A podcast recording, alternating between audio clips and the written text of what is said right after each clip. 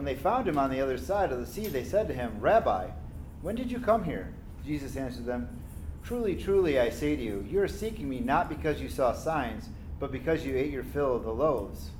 Do not work for food that perishes, but for the food that endures to eternal life, which the Son of Man will give to you. For on him God the Father has set his seal. Then they said to him, What must we do to be doing the works of God? Jesus answered them, This is the work of God, that you believe in him who he has sent. So they said to him, Then what sign do you do, that we may see and believe you? What, do you, what work do you perform? Our fathers ate the manna in the wilderness, as it is written. He gave them bread from heaven to eat. Jesus said to them, Truly, truly, I say to you, it was not Moses who gave you the bread from heaven, but my Father gives you the true bread from heaven. For the bread of God is he who comes down from heaven and gives life to the world. They said to him, Sir, give us this bread always. Jesus said to them, I am the bread of life. Whoever comes to me shall not hunger, and whoever believes in me shall never thirst. But I said to you that you have seen me, and yet you do not believe. All that my Father gives me will come to me, and whoever comes to me I will never cast out. For I have come down from heaven not to do my own will, but to do the will of him who sent me. And this is the will of him who sent me, that I should lose nothing of all that he has given me, but raise it up on the last day. For this is the will of my Father, that everyone who looks on the Son and believes in him should have eternal life, and will raise him up on the last day. This is reading of God's word. Thanks be to God. Let's pray. Gracious Heavenly Father, we, uh, having heard your word, um, we ask for uh, you to illuminate our hearts and our minds uh, so that as we reflect on what we have just heard read to us, and as we will explore here um, in the next few moments, we pray that the meditation of uh, of all our hearts and the words of my mouth would be pleasing to you, our Lord and our rock and our Redeemer. We ask that you would do this by uh, your Spirit, um, who makes known to us spiritual truths. And uh, we pray uh, that He does that here in these next few moments. And give us hearts that are humble and receptive to, to hearing and receiving your word. And it's in Jesus' name that we pray. Amen. So we are just to remind ourselves a little bit of where we are in this, uh, in this passage. Um, before we took our little break last week for uh, Resurrection Sunday, uh, I want you to look at the beginning of Ch- John chapter 6.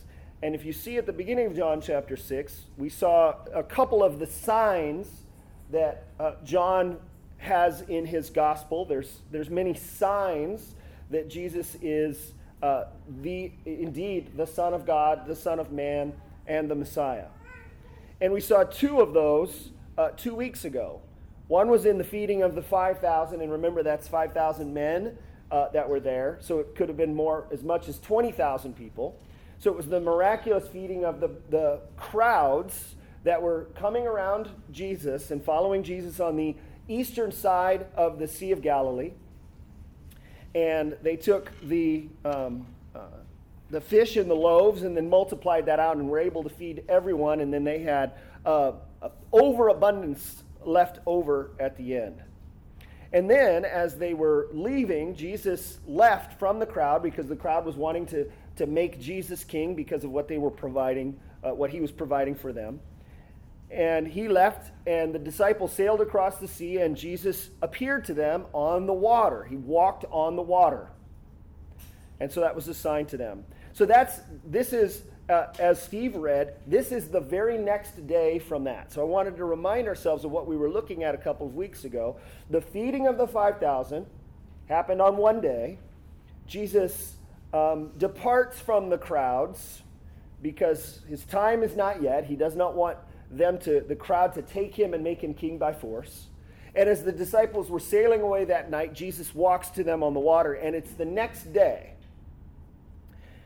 and now, this passage that begins in verse 22, and you can see on the slide, goes all the way to the end, is, is one long discourse, uh, one event that's happening in the town of Capernaum, in the synagogue there in the Capernaum. So everything from verse 22 all the way through 71 is happening in this one location. And there is a ton, a ton of things we, we could be uh, exploring here. There is a lot that this passage could teach us, that God could teach us in here. And so I really struggled. I wanted to do the whole thing all at once. Um, and then yesterday, I, I just decided, I go, I can't do all of this all at once. So I'm going to break this down into a couple of parts. Uh, and then explore each of these. And that I'm glad that that happened because I don't think my voice would have made it through all the way to verse 71. So um, this works out uh, really well. So here's the breakdown I want you to notice for this passage. Um, that's happening. Again, it's Jesus. It's happening in the town of Capernaum on the north side, northwest side of the Sea of Galilee. It's a fishing town there. It's happening in the synagogue there. And Jesus is, the way of breaking this down is, is who Jesus is talking to. So I want you to notice that in verse 22, it says the crowd. So I don't know if it's all 20,000 people. It's a, maybe a significant number of people that are that were recipients of the bread and the fish and the loaves that Jesus had done the previous day. So that's who Jesus' conversation partner is at the beginning. So the conversation that, re- that Steve read for us is with the crowd. Now, notice verse 41. John says, uh, So the Jews grumbled about him. Now, John uses a different term. He'd been using the crowd, the crowd, the crowd. And now he says the Jews, which is John's term for the religious authorities. So maybe the leaders of the synagogue or maybe there were people that were investigating to see what Jesus, what Jesus was doing. Remember, Jesus has already had interactions with the religious authorities, and um, it was uh, not, they don't think too fondly of him. As a matter of fact, it's already at this point that they're already seeking ways to punish him or even kill him. So that begins the conversation from verse 41 all the way through 59. We'll look at that next week. And then beginning in verse 60, Jesus is now addressing his disciples. Notice verse 60. And when many of his disciples heard what Jesus was saying to the religious authorities, right? So the religious authorities really are not Jesus' disciples. They're more just kind of, you know, investigating this guy and seeing what's going on. And it says, Now many of his disciples heard what he had said. Now Jesus has a conversation with his disciples, and some of those disciples and when I say disciples, think more than just the 12. Okay? The disciples would be all of his followers, of whom the 12 were a part. So it's his disciples he talks to here, and then it ends there with some of those disciples deciding, I don't want, I'm out. I'm not going to be a follower of Jesus anymore. And that's when Jesus then turns to talk to the 12. Notice it says the 12 in verse 67. So in verse 66, and many of his disciples turned back and no longer walked with him. So Jesus turns now to the 12. So I want you to notice those four different groups. It's the crowd of people who are the recipients of the miracle, the sign of the feeding of the 5,000 men. It's the, the Jews, the religious leaders who are investigating him. And then he's talking in particular to the disciples and then to just the 12. Today we're going to look at Jesus' conversation with the crowd the crowd that was seeking after Jesus. Notice what it says in verse 24. So the crowd saw that Jesus was not there, nor his disciples. They themselves got into the boat and went to Capernaum. So they're doing the long sailing journey from the southeast side of the Sea of Galilee, which remember is about 13 miles uh, long from uh, the northern end to the southern end. And they are sailing uh, the next day to go to Capernaum because that's kind of the, the hometown, the home base setting. And notice it is they're seeking Jesus. Now, what are their motivations for seeking Jesus? Remember back in cha- uh, chapter 6, verse 14. Verse 13, they just gra- gathered all of the five barley loaves, uh, all the 12 baskets that were from the five barley loaves. and the people saw this sign. Okay, now notice that word sign. Sign here is John's term. It's, it's kind of like, um, you can put it this way it's a miracle with symbolism. It's a miracle with symbolism. It's a miracle, and there's something about the miracle itself that has uh, that is signifying or pointing to something else as a part of the miracle. And in this case, the sign is this multiplication of bread, which becomes the, um, the subject matter when Jesus talks about being the bread of life in this, the rest of this chapter. So they saw this sign and they go, Well, this is the prophet who is to come into the world. And then verse 15, perceiving then that they were about to come and take him by force to make him king. Notice what's happening here. They are recognizing, because of Jesus' this miracle, this sign, um, they are seeing in this sign an opportunity for them to benefit materially or according to their physical needs. And, and this will become clear because of Jesus' response to them when they find him. But they're seeking uh, Jesus here. You're already starting to get a, a little bit of a uh, questions about their motives for why it is they're seeking him. They're seeking him because, well, we got to eat and it was free. Free food. I, I think of this crowd and I think of um, without citing any particular cities or locations, but I think uh, this the phenomenon of certain regions of the country or certain cities that all vote in one direction and have voted in one direction for decades. And they do so because they believe that that individual or that party that they are voting for will get us what our community needs or get us what we want. Have you noticed this sort of phenomenon too? You are voting for elected leaders because they're going to get us free stuff. This is what's happening here. They want Jesus to be king, not because they believe he truly is the Messiah, but because he's going to get us stuff. It's always something sinful about the human heart that seeks to select leaders thinking of what uh, that leader can, can give them. So notice when they find him in verse 25. When they found him on the other side of the sea, they said to him, Rabbi, when did you get here? Now, when they're saying, When did you get here? I think they're trying to figure out in the time. They're more wondering how he got there. Remember, they saw that there'd only been one boat. Jesus didn't get in that boat and then that boat had gone away. So they're like, well, then Jesus is not here. And they go to Capernaum, and then they find Jesus there, and they're sitting here figuring out, we sailed directly here. Jesus didn't sail. How in the world did he get here? Right? And so that's what they're asking. And Jesus should have said, I walked on the water across. Uh, I walked. But notice he, he's not answering their question in verse 26. They're like, Rabbi, when did you get here? How, how did you get here so quickly? Verse 26, Jesus goes, Truly, truly, I say to you, you are seeking me. Remember, verse 24, they were seeking Jesus. Truly, truly, I say to you, you are seeking me, not because of the signs, not because you saw signs, but because you ate your fill of the loaves. It's pretty strong, harsh comment from Jesus isn't it? He doesn't answer their question. Instead, he questions their motives and it calls them out on their motives immediately. It's not because you saw the signs, and here's John's word again. It's not that you saw the miracle, which is crazy to say because they were beneficiaries of the miracle. What he's saying here is it's not because you saw the sign, you didn't you saw the miracle, but you didn't see what the miracle pointed to.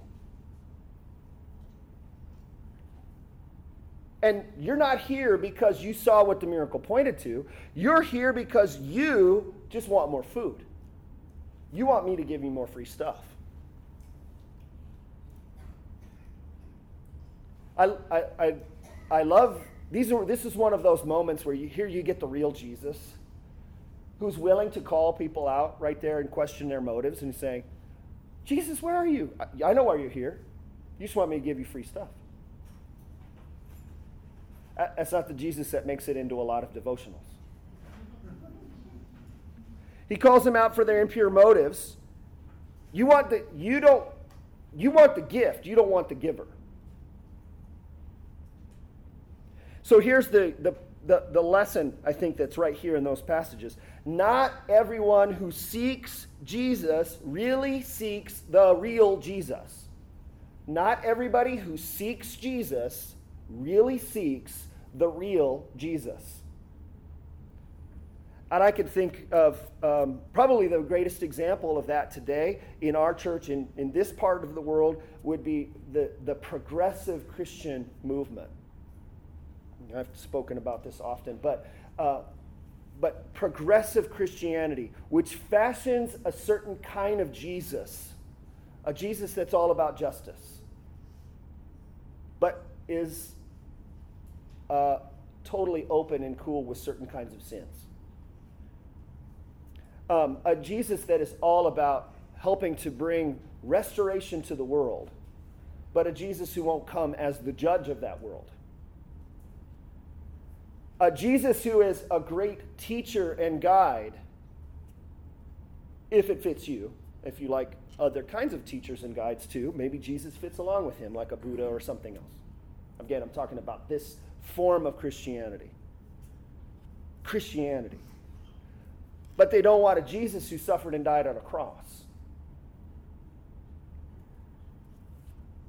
So, uh, it's I think we get pretty good examples in uh, the Christian church today that there are people who are seeking Jesus, but they're only seeking a portion of Jesus, a sliver of Jesus, a slice, a slice of, of Jesus, or a Jesus that they conceive in their mind. But they don't seek the real Jesus. So, not everyone who seeks Jesus really seeks the real Jesus. And this crowd that is seeking Jesus is not seeking the real Jesus.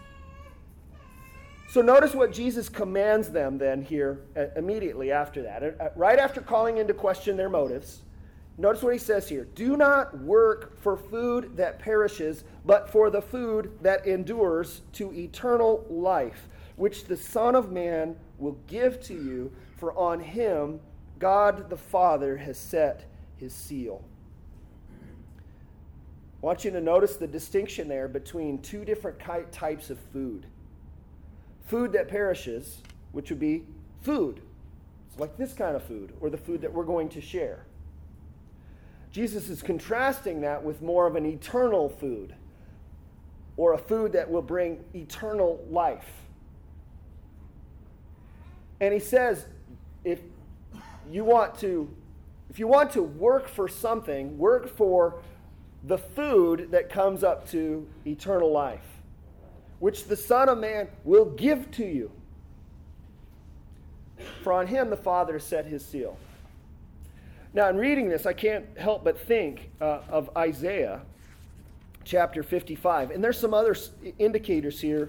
A uh, little later on, uh, Jesus uh, quotes from Isaiah 54, just a few verses earlier, but it's in the same um, oracle from Isaiah here. But I want you to turn with me to Isaiah chapter 55. This is coming at the end of Isaiah, after the, the, the man of sorrows, the servant of the Lord, is depicted in chapter 53 as the one who will bear Israel's griefs, carry their sorrows, wounded for their transgressions, crushed for their iniquities upon the chastisement on the, upon him was the chastisement that brought us peace and with his stripes we are healed. This servant who says the servant is who it says that the lord laid on him the iniquity of us all that he was like a lamb led to the slaughter. And then in 54 you have this this uh, song of this covenant of peace that will come as a result of what the servant does in 53.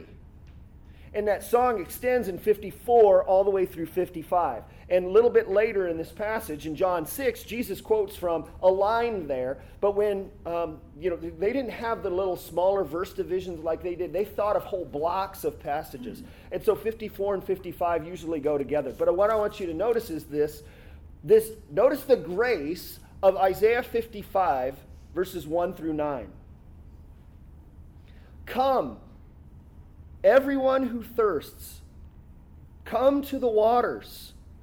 He who has no money, come, buy and eat. Well, if you don't have any money, how can you buy something? Except that it's a gift.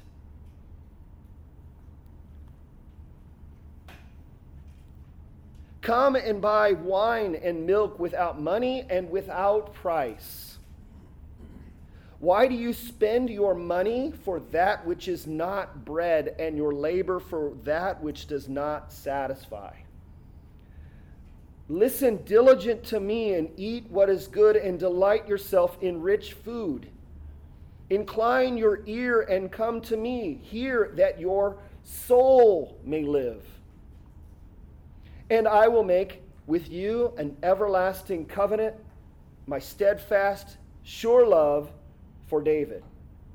Behold, I made him a witness to the peoples, a leader and commander for the peoples. Behold, you shall call a nation that you do not know, and a nation that did not know you shall run to you because of the Lord your God and of the Holy One of Israel, for he has glorified you. Seek the Lord while he may be found, call upon him while he is near. Let the wicked forsake his way, and the unrighteous man his thoughts. Let him return to the Lord, that he may have compassion on him, and to our God, for he will abundantly pardon. For my thoughts are not your thoughts, neither are my ways your ways my ways, declares the Lord. For as the heavens are higher than the earth, so are my ways higher than your ways, and my thoughts than your thoughts. What a wonderful passage. Isn't that amazing passage right there in Isaiah in the Old Testament where he says, The offer is there. Come, buy. Don't work for food. Don't spend your money on that which isn't bread. And your labor for that which does not satisfy. Instead, come to me and I will, I will give. I will give you eternal life. I can't help but think that that's a little bit of behind of what what uh, the undergirds Jesus' is teaching here in John chapter 6 when he talks about the bread of life. And when he talks about, when he gives to them, don't labor, as Isaiah's term, don't work for food that perishes, but work for the food that endures to eternal life. Jesus is saying the, the same basic call that Isaiah was saying there. Come, come to me. Come to me. Come to me for true bread. What the sign was pointing to was the eternal bread that he's going to talk about. Notice that just the grace, the offer to come to the Lord. But notice has, as well how the unbelieving, when confronted with the grace, turn it into works. Jesus says, don't work for food that perishes, but work for food that goes to eternal life. Come, come to me to buy food without price. And they said to him, Oh, he just mentioned eternal life. Right? Work for, work for food that goes to eternal life. And then they go, Oh, he mentioned, who doesn't want eternal life? This is, a, you know, a, the Jewish, we, we want eternal life. So they said, What must we do to be doing the works of God? Did you catch that? You see how Jesus is offering a free offer of grace? Come to me. Well, don't work for this kind of food. You went and sailed all the way across to come and chase me down, hunt me down, and you did it because you just want your stomach filled with earthly food. But the food that I gave you yesterday was a picture of what is an even greater feast that you would have if you, if you follow me, if you believe in me. And so come to me. And they go, Well, tell us what we, we, we must do. Give us our to do list. There were lots of Jewish teachers that were that day who were giving the to-do list for eternal life. And they numbered Jesus in with all of the others. And they go, okay, well, what, what's your list? What must be, we do to be doing the works of God? And Jesus, how patient Jesus is. Jesus answered them, verse 29. This is the work, work? This is the work of God. Believe. This is the work of God that you believe in him whom he has sent. I'm, I'm not sure which is worse that they thought that Jesus was saying that what God required of them was to do works to eternal life, or that they thought that they could do them. And Jesus says, You're missing this entirely. The, the work of God is to believe in Christ. It's not really a work of at all. And notice the crowd again in verse 30. So they, again, this is the crowd, we see in this context. So the crowd said to him, Then what sign do you do that we may see and believe you? Okay, so we believe, okay, you're saying that the work is to believe you, but you need to give us a sign. What, what sign are you going to do that we may believe, that we may see and believe you? What work do you perform? Now at this, you just sit here and you kind of go, you why are you here? You, you ate the bread yesterday. And now you're here demanding of Jesus another sign. Here's uh, this is not a lack of faith. This is just hard heartedness. This is just unbelief, raw unbelief. To demand of Jesus a sign after you just chased him down because you saw him do the sign. You wanted to make him a king. And then he says, Well, what you need to do is believe in me. Well, hold on. Time out you got to do another sign. And they even cite this in uh, verse 31. Our fathers ate the manna in the wilderness, as it is written, He gave them bread from heaven to eat. I can't help but think, and this is, an, uh, you know, to what happened with the Exodus in Exodus chapter 16, where the Lord pro- provided manna. And the Hebrew word for manna is, what is it? They didn't know what, what is this stuff. It's right here. We could make it and eat it. He provided that for them. And I think that it, buried in that question or citing of that verse is this is what Moses did. Moses did a sign because that's what makes sense of Jesus' answer in verse 32. Then Jesus said to them, Truly, truly, I say to you, it was not Moses that gave you the bread from heaven, but my Father gives the true bread from heaven. And for the bread of God is he who comes down from heaven and gives life to the world. Should be kind of clear what he's referencing. He's talking about he's talking about spiritual bread. He's taking us from the sign to the thing that the sign signifies. He's saying that that bread was is me. And that you don't just take the physical bread, you you you take me by faith. And so you would think the crowd's getting this now, right? No, what do they say? Verse 34 Sir, give us this bread always. Which is very reminiscent to the, to the, the almost uh, uh, very similar to what the woman at the well says about Jesus talking about living water. And she goes, Sir, saying, Sir, give me this living water. And she, this living water that you speak of, because I don't want to come to this well anymore. You know, like she said, I don't want to come here. And she's still thinking of water. And Jesus is saying, No, water. They're thinking bread. And Jesus is going, No, bread, because it's almost exasperated here in verse 35. Jesus said to them, I am the bread. We've been hinting at it all along. I am the bread. Whoever comes to me shall not hunger, and whoever believes in me shall not thirst. But at this point, Jesus has identified the real problem here. And like I said, it's not a lack of faith, it's unbelief. This is uh, hard heartedness or stubbornness. Because notice what Jesus says in verse 36 But I have said to you, you have seen me, and yet you do not believe. You have seen me, and yet you do not believe. Here's the second point we can lesson here. Um, unbelief is at root a heart issue. It's not necessarily a lack of evidence issue. Unbelief is a heart issue and not necessarily a lack of evidence issue. They were asking for more signs. Give us this bread. And Jesus goes, You only come here because you want your stomachs full. I'm the bread of life, and yet you, you want me to give you physical bread when I'm offering you eternal bread. You've seen the signs, you've seen the evidence, and you do not believe, he says. It's just stubborn, hard, hard hearted unbelief.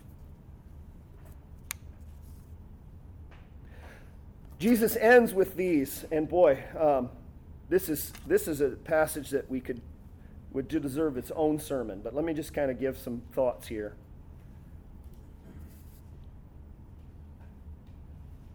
You, you sense the, the bluntness of Jesus here, but I also don't feel like you, you sense a, a frustration on Jesus' part because he explains a little bit what's, what's underneath this unbelief here of the crowds. Verse 37 All that the Father gives me will come to me, and whoever comes to me I will never cast out. For I have come down from heaven not to do my own will, but the will of him who sent me. And this is the will of him who sent me, that I shall lose nothing of all that he has given me, but will raise it up on the last day.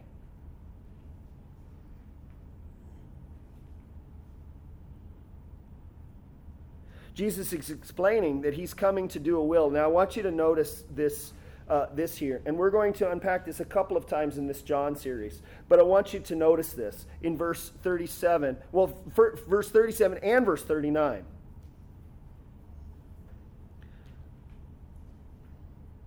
All that the Father gives me. And verse 39. I should lose nothing of all that he has given me. There is an identifiable, well, maybe that's a, not the right term to say. There's a specific group of people that are given as a gift from the Father to the Son. He mentions this in John chapter 10. He mentions it again in John chapter 17. John chapter 10, Jesus says,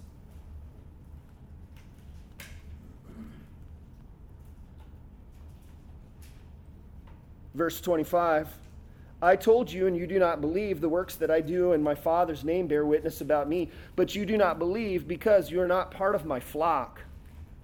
My sheep hear my voice, and I know them, and they follow me. I give them eternal life they will never perish, and no one will snatch them out of my hand. My Father, who has given them to me, is greater than all, and no one is able to snatch them out of my Father's hand. I and the Father are one. Notice what he says there. There's a, there's a specific group of people that are given by the Father to Jesus the Son my Father who has given them to me. And that's not the most offensive thing he says there, by the way, because they want to pick up stones and kill him at that point. But that's because he says, I and the Father are one. Jesus, in his prayer in John chapter 17, the high priestly prayer, I glorified you on earth, verse 4, having accomplished the work that you gave me to do. I glorified you, having accomplished work you gave me to do. When did the Father give him this work? Verse 5 And now, Father, glorify me in your own presence with the glory that I had with you before the foundation, before the world existed. I manifested your name to the people whom you gave me out of the world. Yours they were, and you gave them to me, and they have kept your word. Notice verse 24. Father, I desire that they also, whom you have given me, may be with me where I am, to see my glory that you have given me because you loved me before the foundation of the world. This is a big concept. Wow. There's a specific group of people whom the Father has given as a gift to the Son, and the Son's purpose in coming is to redeem that group of people. Why Jesus is not frustrated at the hard heartedness and unbelief of these people because he says, All that the Father gives me, they'll come to me. And whoever comes to me, I will never cast out. Those verses right here are emphasizing, emphasizing the sovereign will of God in salvation. But notice that verse 40 emphasizes human responsibility in salvation. Verse 40 For this is the will of my Father, that everyone who looks on the Son and believes him should have eternal life, and I will raise him up on the last day. How do those go together? I don't know. That's a mystery. That is really the mystery. Here's the call that goes out and Jesus is even doing that to them. He's dropping this, these hints and these clues and says, I'm the bread of life. Work for bread. Buy bread without money. Buy, buy, come to me and drink without price. And they just won't do it. But Jesus' mission is undeterred. He goes, All that the Father has given to me, they will come to me. They will come to me. I've come down to do his will the will of him who sent me. And he sent me. Remember, this is talking about before Jesus was even born. This isn't what Jesus was not selected after he was a grown human and goes, Yeah, you're the one I want to have you do my mission. No, before the foundation of the world, Jesus had this mission for this people. And yet, it says that everyone who looks on the Son and believes him shall have eternal life. Friends, if you looked, if you look upon Jesus Christ and you believe in Jesus Christ, we have this promise of eternal life. We have this promise that we spoke of last week of being raised in the future. Notice what he says in verse 40, 39. I shall lose nothing of all that Jesus gave, that all that the Father has given me, but I will raise him up on the last day. Everyone who looks on the Son and believes him will have eternal life, and I will raise him up on the last day. What, a, what an amazing assurance Jesus is giving here. It's an amazing indictment to the crowd for their hard heartedness. But to those who believe in Jesus, what an amazing assurance that is, isn't it? That from before the foundation of the world, Jesus came for you. That if you come to believe in Jesus Christ, you believed. You looked on Jesus and you believed. And then yet you come to this realization that, and actually, this was the work of God with Christ before the foundation of the world. What amazing love is that? He saw, he didn't look in the future and see that you had some potential. He didn't look into the future and see, yeah, but he'll turn things around. He'll clean his life up. No, just the sovereign grace of God. And that he will continue to do that work that he began us. To. He is faithful to bring it to completion on the last day. Amen? Amen? May we not be like the crowds Brothers and sisters, if you believe in Jesus Christ, you know you're coming to him for the real reasons. You're not coming to him for what he could give you materially in this world. You're coming to him for what he could give you eternally. You see his miracles and you see that's the Messiah. That's the servant of the Lord who took my punishment and my shame. That the stripes that I deserved, he took. And yet he did that from before the foundation of the world. Brothers and sisters, let's take, let's take assurance in that grace. Let's marvel in that grace of God. Amen? Let's pray together. A gracious Heavenly Father, we again thank you for your word. We thank you for your grace. We thank you for this truth that we have seen here that is a mystery to us. How it is that that you, Father, would, would save a people and give that people as a gift to your Son, Jesus, and that before the foundation of the world, Jesus had that plan, that will that he was following in obedience. And we thank you that it's by, by faith in Jesus Christ that we're numbered among those people and conversely, that it's the fact that we are numbered among that people that we believe in Jesus Christ. God, help us to glory in that amazing grace.